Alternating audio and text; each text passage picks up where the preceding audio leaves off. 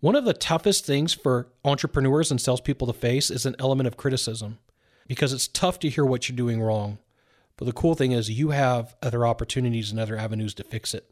Every single message you deliver is really a sales call. Either you are selling or being sold. Salespeople love to brag about their skills. And the truth is, your success in closing sales depends on your skills, your abilities, and finding the right training. And the great news is, you have come to the right place here at the How to Sell Show with your hosts, Dale Bell and Scott Sylvan Bell. And be sure to join the party at howtosell.live and download your copy of The 10 Common Mistakes Salespeople Make.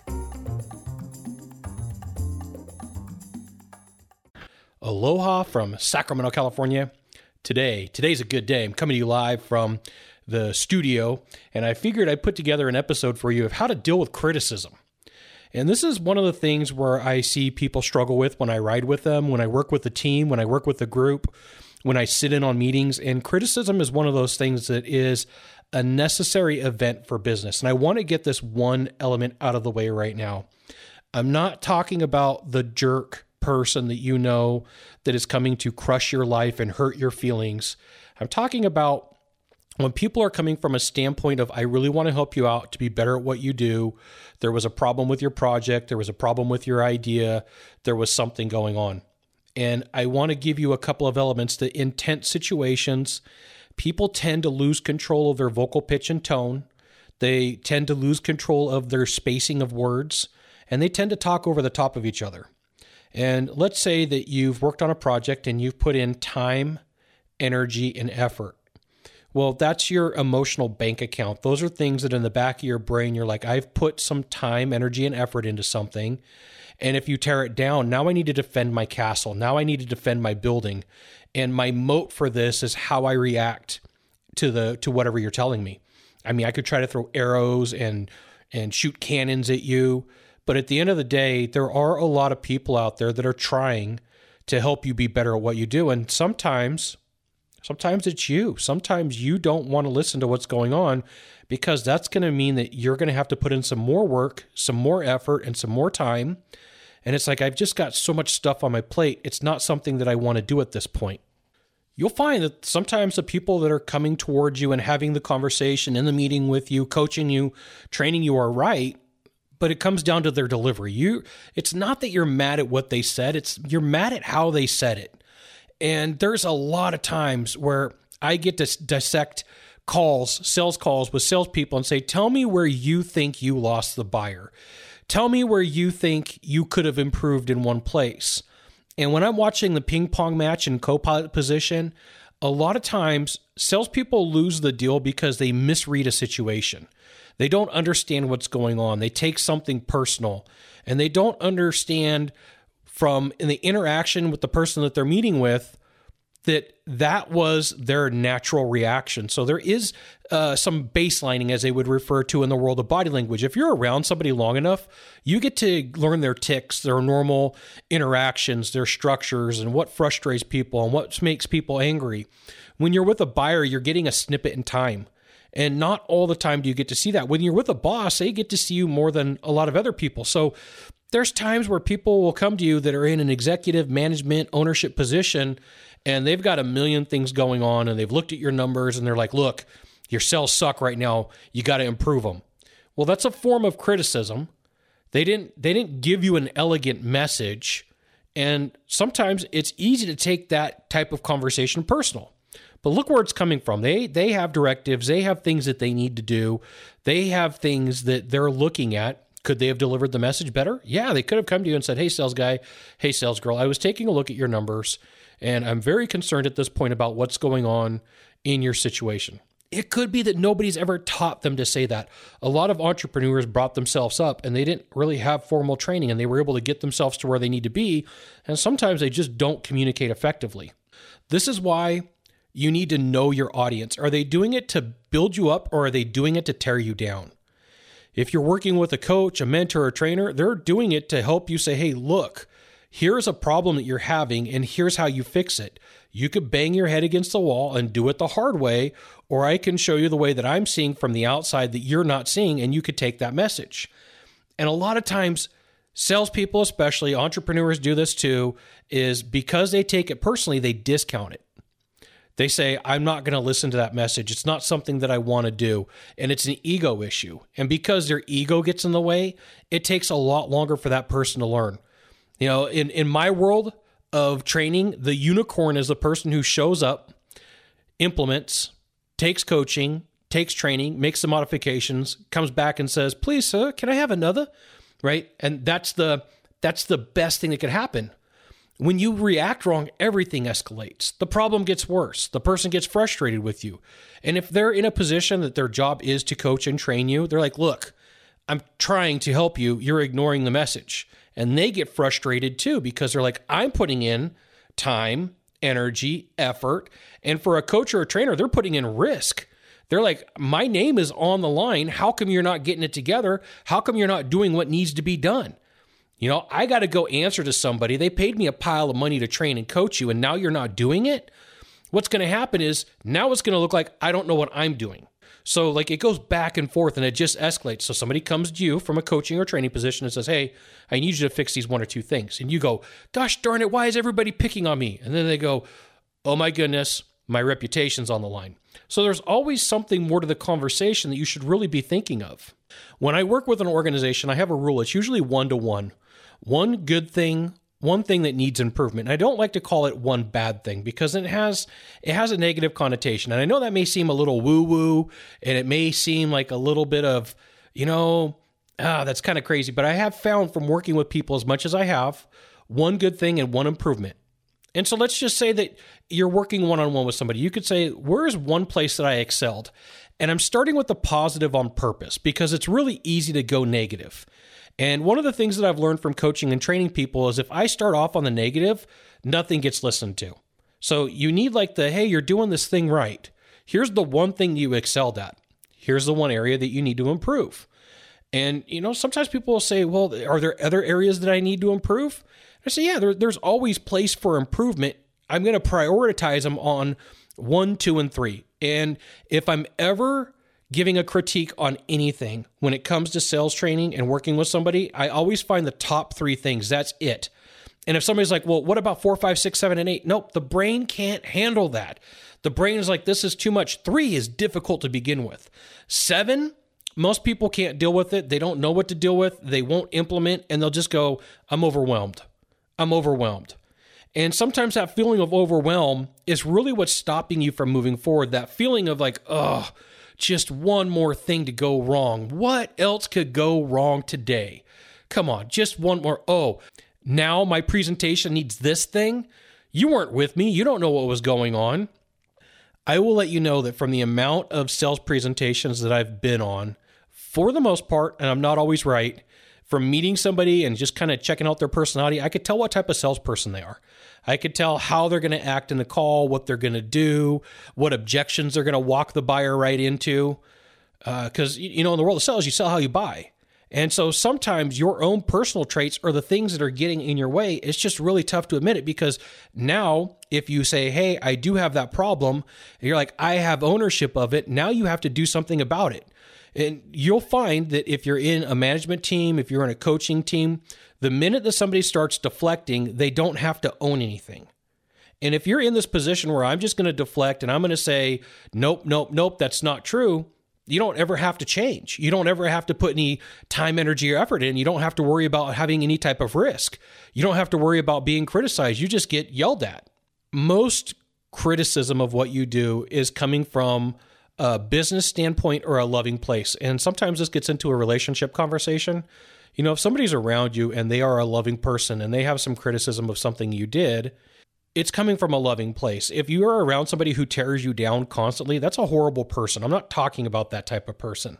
It's the person who really does care about your outcome. When I work with people, I will let them know from the beginning like, here is my goal to help you out. My goal is to increase your income by $10,000 this year. So if I come to you and I say, hey, this really needs to be changed, it's from the standpoint of this is why. So you could start with the outcome. It doesn't have to be about money. It could be about, like, look, I'm really worried about you for these things, and this is why I'm going to share this information with you. And it really slows down the process. And a lot of times people are nervous. They're nervous to tell you what they think. And so that nervous energy ramps up and they don't have an elegant way to say what they need to say. For some people, it's naturally seen when somebody's down you go after them and you and you criticize them as much as you can.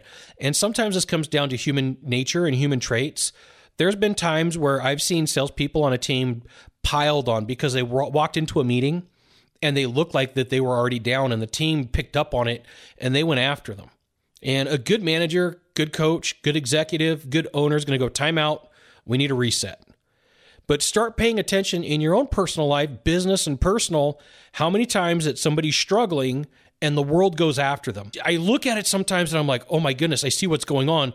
And just watching from the perspective of like I'm in the audience and I'm watching back and forth, I'm like, what is this?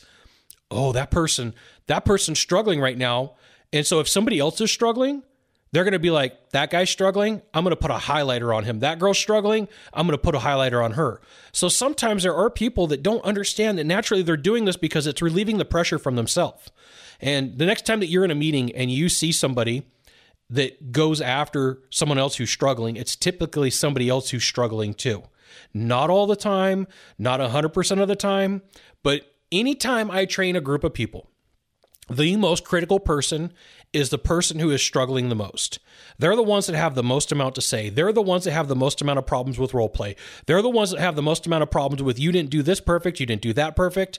And then, you know, I picked up on this. Hey, tell me about your numbers. Tell me about what's going on with you. And it always comes down to they don't want to have the conversation. They don't because what they were doing is they were like, aha, I can put the pressure off of me onto somebody else. You have the choice. You could be elegant or you could be a jerk. I want to tell you a real story that happened to me when I first started training organizations. And I was inside of a company, and a friend that I had worked there. And she came to me afterwards and she was like, Scott, people don't like you. The first part of me freaked out. What do you mean people don't like me? This is what I'm saying in my head. What do you mean people don't like me? There's no way that people don't like me. Everybody likes me. Everybody loves me. And then I really sat down over a weekend and I took took to heart what she said. And she was absolutely right. I was training the wrong way. I was coaching the wrong way. It was at the very beginning of my coaching only career and my training only career. And so I went back to her and I said, Christine, can I need some insight? There's things that you see or that that I'm just not seeing. Tell me what you mean by people don't like me. What I don't I'm not understanding. I'm not connecting the dots. I'm trying and understand that if I'm a little bit frustrated, it's because I have time, energy, and effort involved. Understand that if I'm saying this and I sound like I'm I'm angry, I'm not mad at you. I'm mad at myself for not seeing and recognizing this. And sometimes that's really what it comes down to is you're mad at yourself for not recognizing. You're like, I, I can't have a mirror around me all the time. I don't have a voice recorder playing all the time. Where am I screwing up? And her insights helped me be a better coach, helped me be a better trainer. And if it wasn't for somebody to come to me and say, Hey, Scott, people don't like you. People don't like your training. They don't like your coaching. I didn't I would have never had a reference point. I would have kept going on in that same direction. And I would have never had the course correction that I needed. Some of this comes down to the way that you look at things. I have a marketer's mindset. Uh, but early on, had a mentor, have a mentor. Jay Abraham says, test everything. And so I took that mindset into pretty much everything that I do. You know, what's the right way? What's going to give me the best outcome? Sometimes I screw up. It was a test. All right, get to redo it all over again. You know, I was working with an organization on some of their marketing, and the person who was in charge had time, energy, effort, and risk wrapped up into a campaign that they had built. And I went in and I said, here's where all the struggles are. Here's where all the problems are. Here's where it's not working. And the person freaked out at me. And they, they said, this isn't going to work because I'm going to get in trouble. And I said, no, no, no. Let me go talk to the ownership group. Let me help you keep your position. You're not in trouble. We just need to explain that everything's a test. Sometimes it works, sometimes it doesn't. Went to the ownership group and I said, hey, look, you have a fantastic marketing director. I'm helping them with an idea. We're going to need to pivot on it. the one that they have is good. It's a good idea, but we need to test it against something else. And from then on out, that marketing director said, Hey, you know what? That's a better way to look at everything.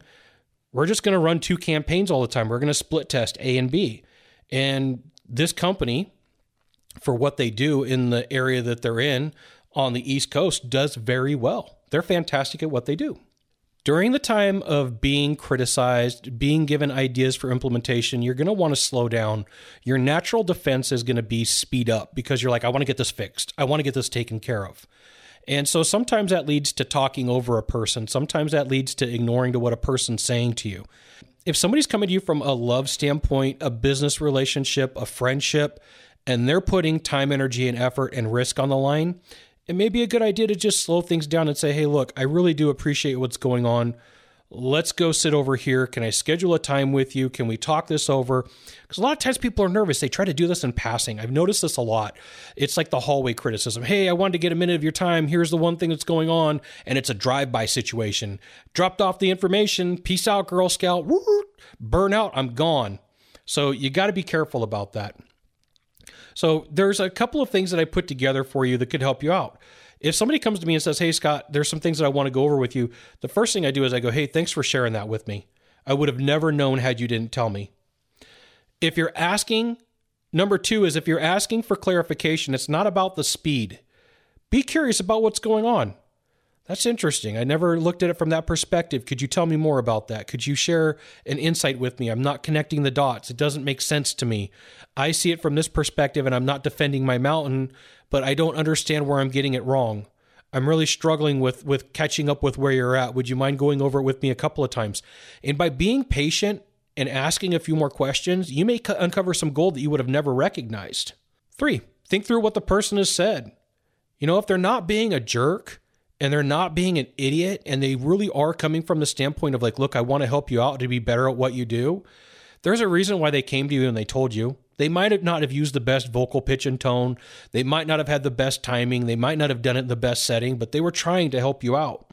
Four make a judgment. And this one's hard because in our minds we can go nope i'm right or no you know what? They were right. So you got to choose is it valid or is it invalid? Is it real or is it not real and this is where your mind is going to play tricks on you. This is one of the the problems that I see with people a lot is they're like, I'll take your idea, but because it's coming from you and your stature, I'm going to discount it. I'm going to tell you it's not going to work. I'm going to tell you all the reasons why. And people turn into the yeah, but. Yeah, but this happened. Yeah, but that happened. Well, the person may not have all the facts. They may not have all the information or they could be coming from a perspective where they see something completely different and they've got a better advantage or view of the field that you don't have that you're not seeing and they truly are trying to help you out to be better at what you do. 5 go back to the drawing board see what could be changed. And sometimes this is those quiet moments where you know you could beat yourself up.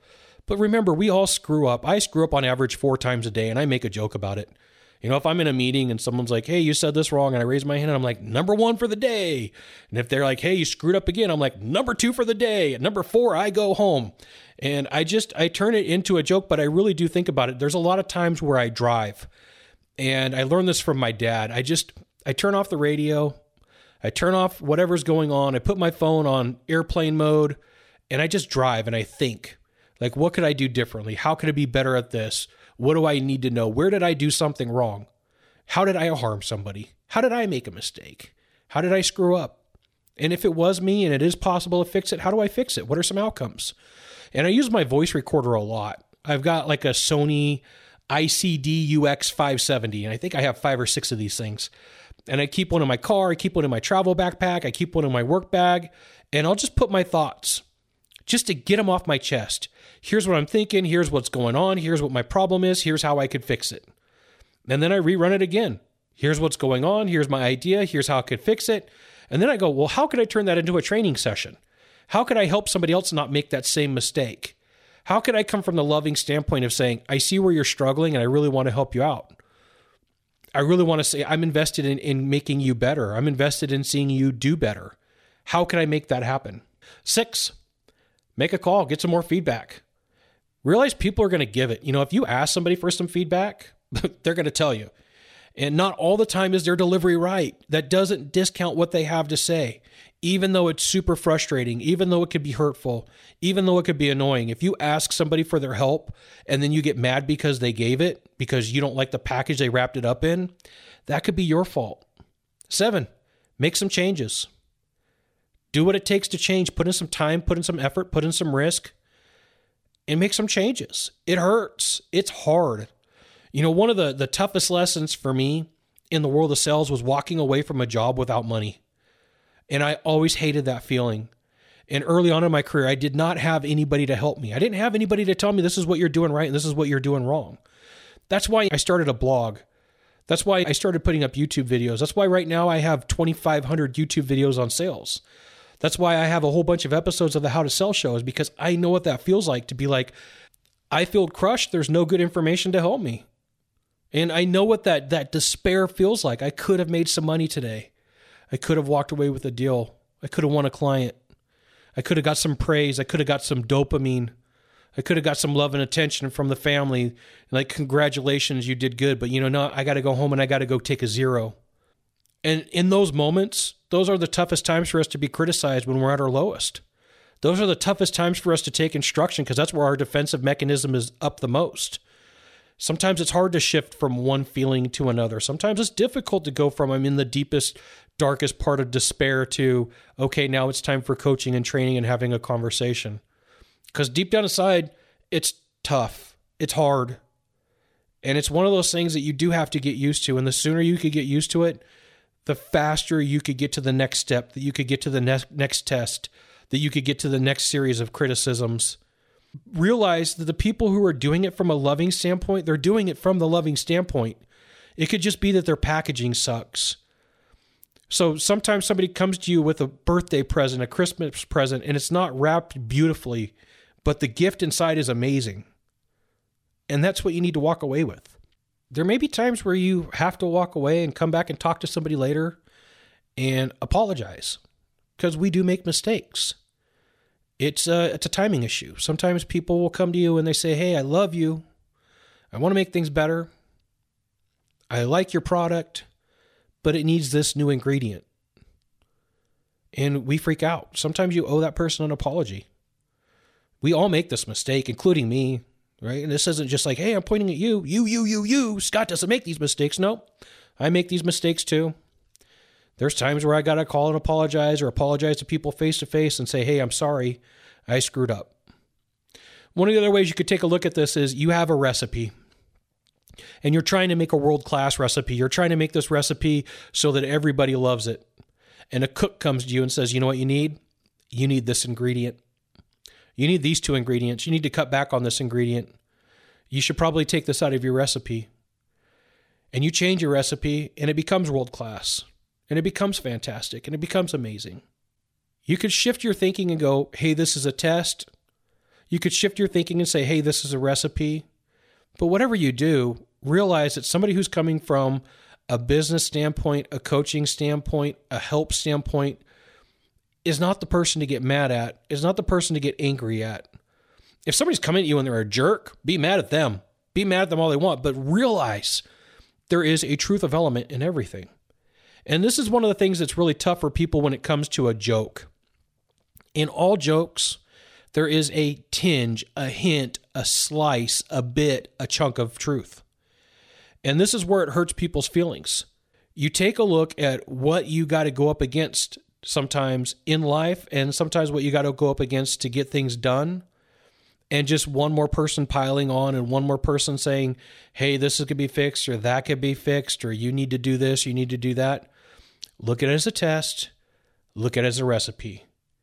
If you really want to get ahead in your job, in your career, in life, take a look at how you deal with criticism and what you could do with it. Take a look at how you give criticism and how you dish it out to other people. Thanks for checking out this episode of the How to Sell Show. You can join the party at howtosell.live to get the show notes, links, updates on new episodes, recordings of previous episodes, articles, as well as videos. You may not know this sales secret, but sharing this episode with a friend will bring you good luck. See you soon.